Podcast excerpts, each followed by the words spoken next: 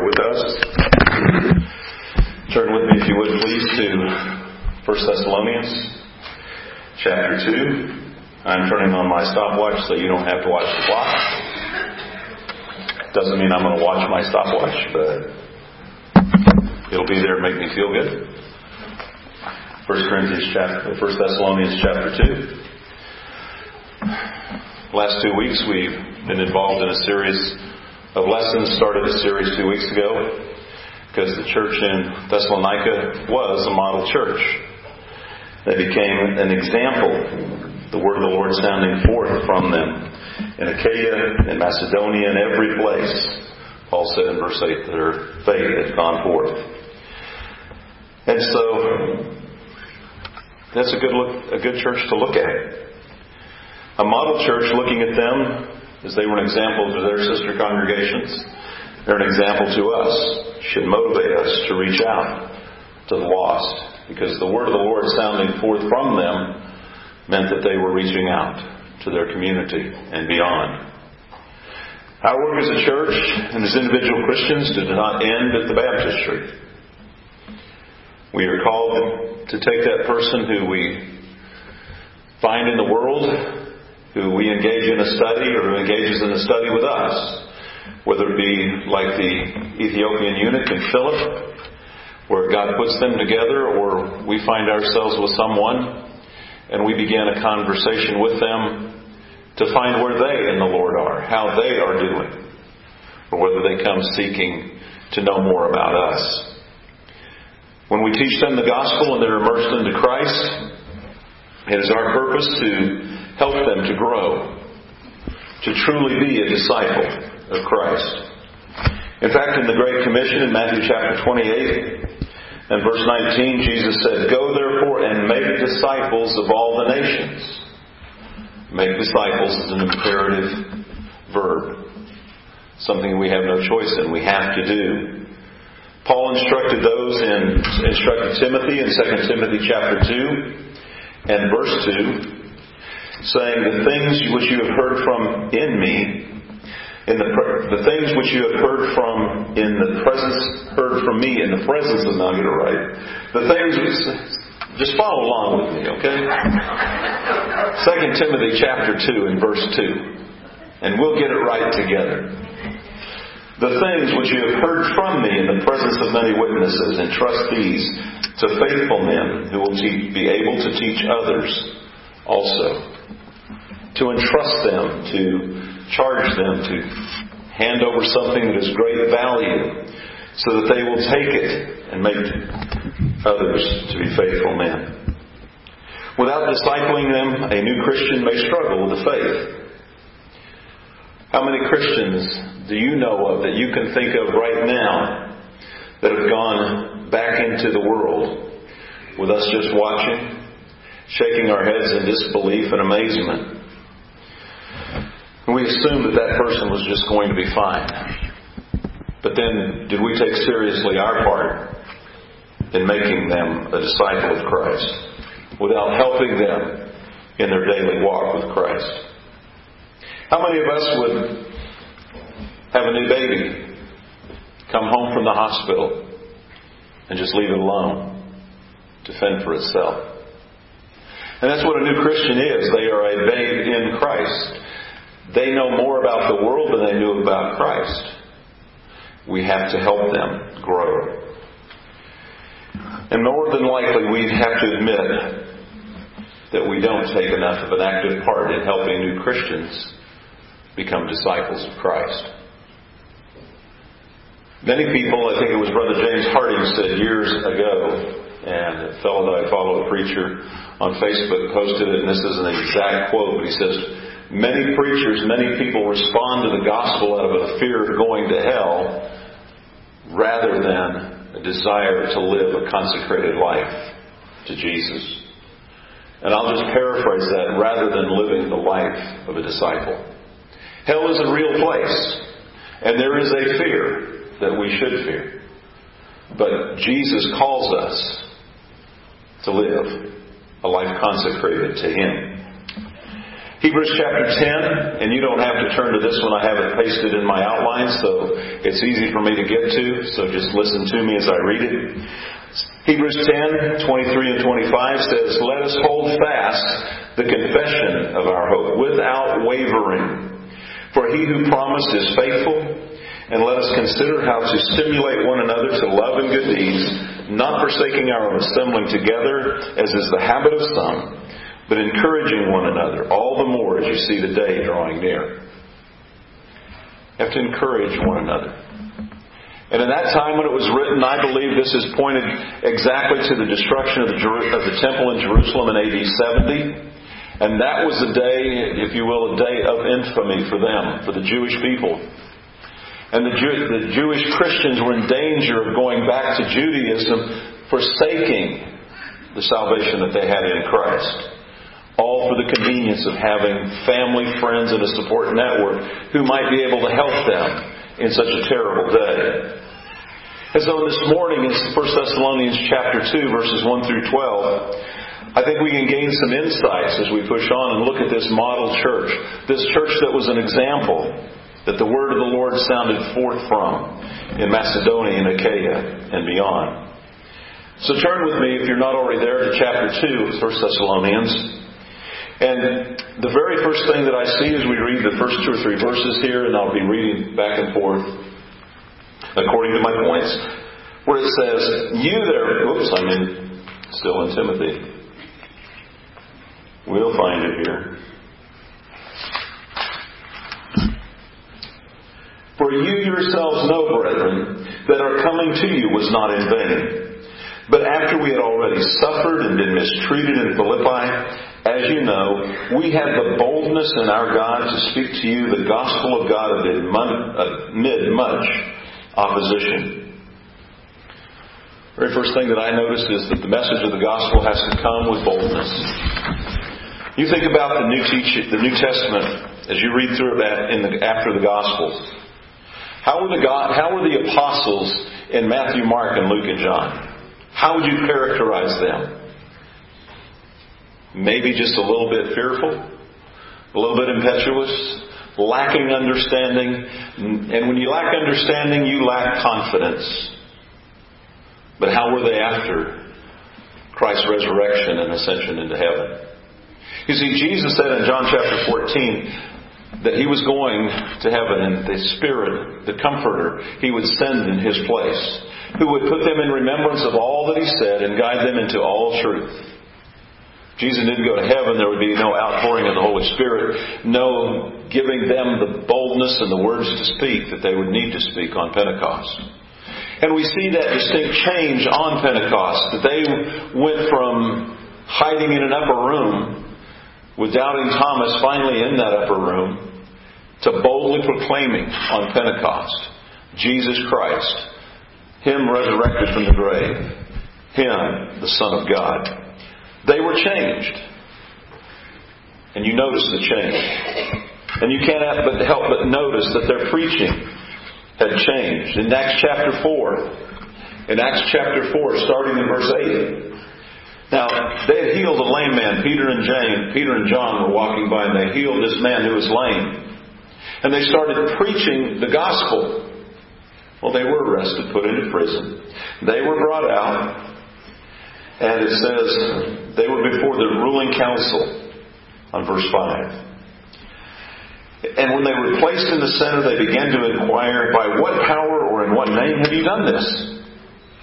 And Peter, filled with the Holy Spirit, said to them, Rulers and elders of the people, if we are on trial for a benefit done to a sick man, let it, as to how this man has been made well, let it be known to all of you to all the people of Israel that by the name of Jesus Christ the Nazarene, whom you crucified, whom God raised from the dead, by this name, this man stands here before you in good health. He was the stone which became, which was rejected by you, the builders, but which became the chief cornerstone. And there is salvation in no one else, for there is no other name under heaven that has been given among men by which we must be saved. Now, as they observed the confidence of Peter and John and understood that they were uneducated and untrained men, they were amazed. and began to recognize them as having been with Jesus. And they had nothing to say. You know, they couldn't, they admitted they could. A great miracle had been done and they couldn't say anything about it. So they just said, just be quiet. Don't say anything more. But they didn't. In fact, in verse 31, as they returned to their brethren and they're praying with them, telling them what happened, says in verse 31 of Acts chapter 4, when they had prayed, the place where they had gathered together was shaken. They were all filled with the Holy Spirit and began to speak the Word of God with boldness. Boldness. Confidence. The boldness that we have does not come from our own strength, it comes from God. We get that boldness as we become familiar with the Word of God, as we know about it. You notice in this verse in chapter 2 of 1 Thessalonians, in our text today, that bad things were happening to Paul. That didn't happen to spiritually. It says in verse 2, we had already suffered and been mistreated in Philippi. You know, that just, most people want to turn and run when it, the going gets tough, but not Paul. He continued to boldly preach the message, the word of faith and trust, giving them hope Years ago, Charles Swindoll told it in a book about a story of a university conducted a test to see what people would do. This was in grade school and high school students, and so they had an instructor take 10 students and tell them, here are three lines, and you raise your hand when the instructor points to the longest line. Now, prior to that, they had taken nine of those same students and says, no matter what he says, when he says point to the, the longest line, you point to the second one. And so one student was there left hanging out to dry. He was the stooge, if you will. He was the, the object of what will we find out? The usual reaction was that he would put his hand up, look around, and nobody else is doing it with him peer pressure, and he'd put his hand down. Happens 75% of the time with students in grade school through high school. Tells me that peer pressure can be powerful. Just because everyone else is doing it or saying it does not make it right. 25% of those students were confident that they knew and understood the instructions that had been given to them. They were bold enough to follow them no matter what the crowd did. Paul received, was preaching amid much opposition, but he was still bold. When you and I must be bold because we have the truth. We can be bold because we have the truth. When we see our brothers and sisters in Christ struggle with their faith, we need to be bold with them, to help them, to encourage them. It takes courage to speak to someone, even though we're speaking the truth in love. The boldness to speak the truth comes from God. Said they were being persecuted for sharing the gospel, but yet they had the boldness to speak amid much opposition. When you boldly speak the truth of God, you're going to face opposition. Whether it is in sharing the gospel publicly, the situation, a forum much like this, whether it be on a street corner, you'll face more opposition. People will look at you strange. Uh, or whether it's in a one on one situation. The context here is that Paul is speaking of the initial preaching of the gospel, but the application goes much deeper. If you're trying to reach out to a brother or sister privately, one on one, that is struggling with something, you need to be bold enough to speak the truth in love. Because they need help. And I'll tell you this that one on one interaction is going to be much more difficult causes us to be a little bit more reserved when we should be bold because it is personal. We're right there in that personal space. It's also somewhat confrontational if they need to have an exhortation given to them to challenge them to rise to the next level in Christ. Think about how the rich young ruler felt when he came to Jesus seeking eternal life, and Jesus told him, the commandments. He said, I've done all these. He said, then sell all that you have and give to the poor. That was pretty confrontational. And sometimes we have to confront people. We speak the truth in love, so we have to, and we'll say this again, we have to know the truth to do so. We know as Paul speaks, what he's talking about here is just not more, just the initial confrontation or the sharing of the gospel. And we need to look at the rest of the passage to see how it develops. Because not only will we speak in boldness, but we must watch our motivation. And Paul said in verse 3 For our exhortation does not come from or impurity or by way of deceit. The message is pure that we have. It's the gospel. And the motives behind the message that the messenger has must be just as pure as the message we give. I've heard of, I don't know, maybe Bill has said it, or maybe other preachers have said it, and there's a common phrase out there to define exhortation, which is to comfort the affliction, or the afflicted, and to afflict the comfortable. The phrase comes from a humorist in Chicago in 19, and he lived from 1867 to 1936. His name is Finley Peter Dunne. He was an author, a writer, a humorist. And he wrote in a book, he said, the job of the newspaper is to comfort, and this is one phrase of it. This is in the middle. It says, the job of the newspaper is to comfort the afflicted and afflict the comfortable. That is a pretty good definition for exhortation. Because when we give an exhortation to one who's afflicted, we're giving them encouragement to hold on, to hang in there. It's going to get better. They're going to make it. And if they're sitting back there too comfortable, ah, taking their ease in Zion, if you will, we need to get them off the fence sometimes. We need to get them motivated to get back in the game. There are many pitfalls to comforting the afflicted and afflicting the comfortable, though. But with purity of message and purity of heart that keeps our message, our sharing the message pure, will motivate us to do that.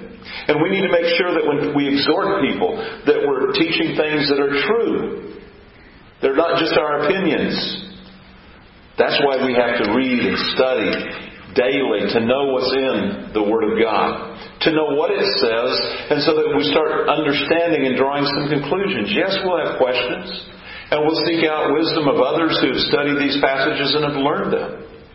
When you initially read something, it may be hard to understand. It was for the, the apostles to understand why Jesus spoke in parables, and he had to explain some of them to them. But then others were just readily available. If they really wanted to know the message, they would ponder it, they would think about it, maybe they would even figure it out. The New American Standard goes on to translate that word impurity in verse 3 does not come by way of error, or impurity, or way by way of deceit. It's a Greek word that impurity says it accurately, but the New International Version probably puts a little bit more of what it says, interpreting it for us, than that meaning impure motives. So Paul is saying that our, our motives must be pure when we share the gospel, share the message with people, when we try to help them walk with Jesus. Jesus said in Matthew chapter 5 and verse 8, Blessed are the pure in heart, for they shall see God.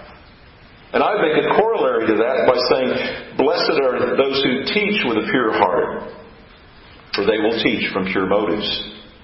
If your motives are not pure, if our motives are not pure, there will be people that we will not share the gospel with. There'll be others that we will share the gospel with because we're wanting to get something out of it. The only pure motive for exhorting someone is trying to please God. We make it our aim to please Him. If we make it our aim to please people, we'll compromise our message and we'll not be preaching the Word of God. Next, we must also have a proper attitude. In verses 7 through 8,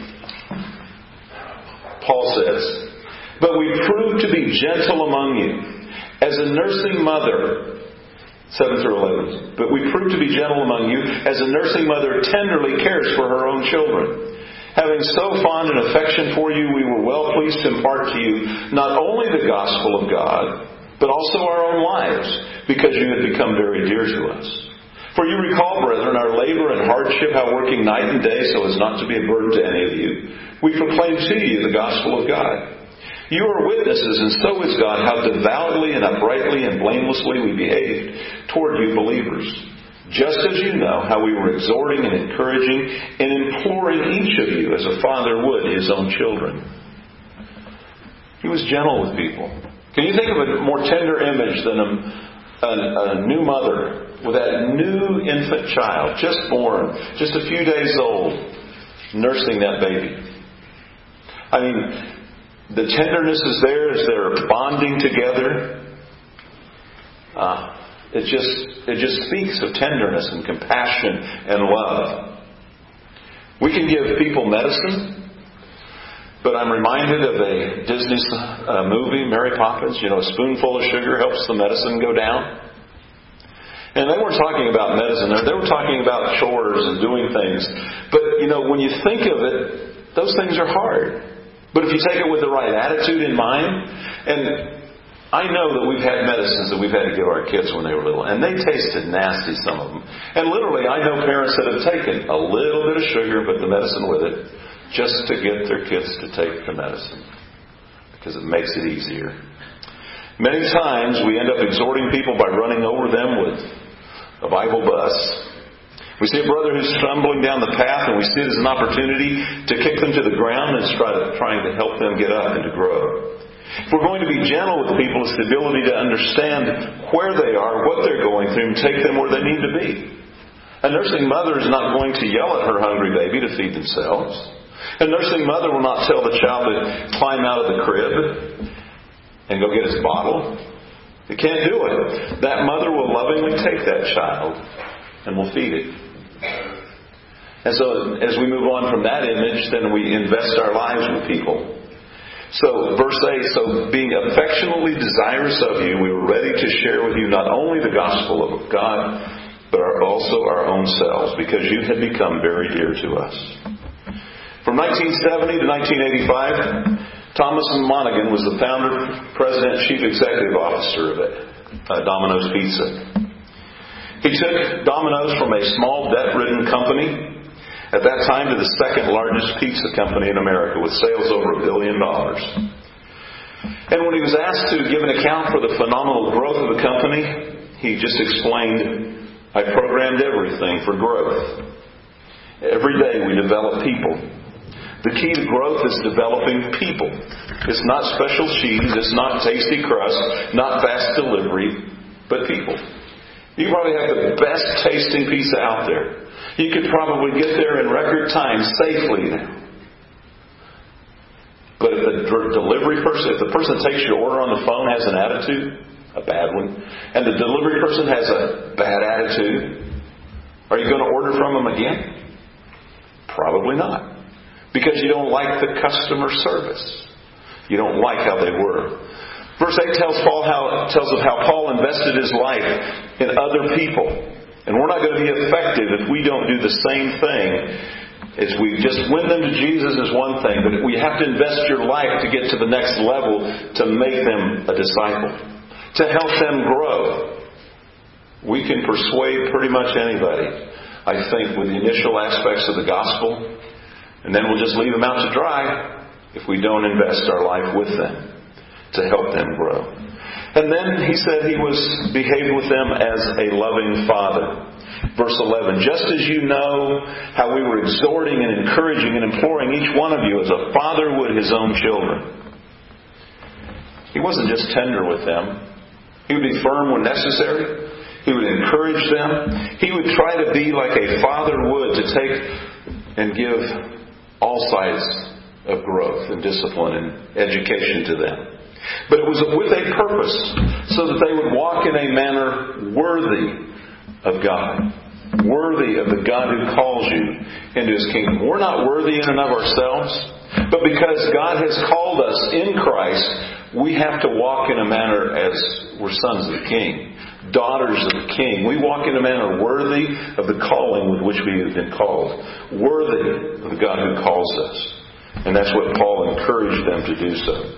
The, the Bible translation by Eugene Peterson, the message reads this way You experienced it all firsthand. With each of you, we were like a father with his child, holding your hand, whispering encouragement, showing you step by step how to live well before God, who called us into his own kingdom into this delightful life. And that's where it is. And then finally, we must know why we are helping each other. If we don't, if you and I don't think we're going to see any fruit from the labor that we're doing, we're not going to be in the vineyard. We're not going to be working with people because we'll not see the purpose behind our work. So you and I need to pray that God will soften the hearts of those that we're helping to share the gospel with, that we're helping to exhort and encourage, to implore, to walk the Christian life, to be a disciple of Christ. But we also need to know and we need to believe that when we are helping that brother or sister grow, that God is there with us.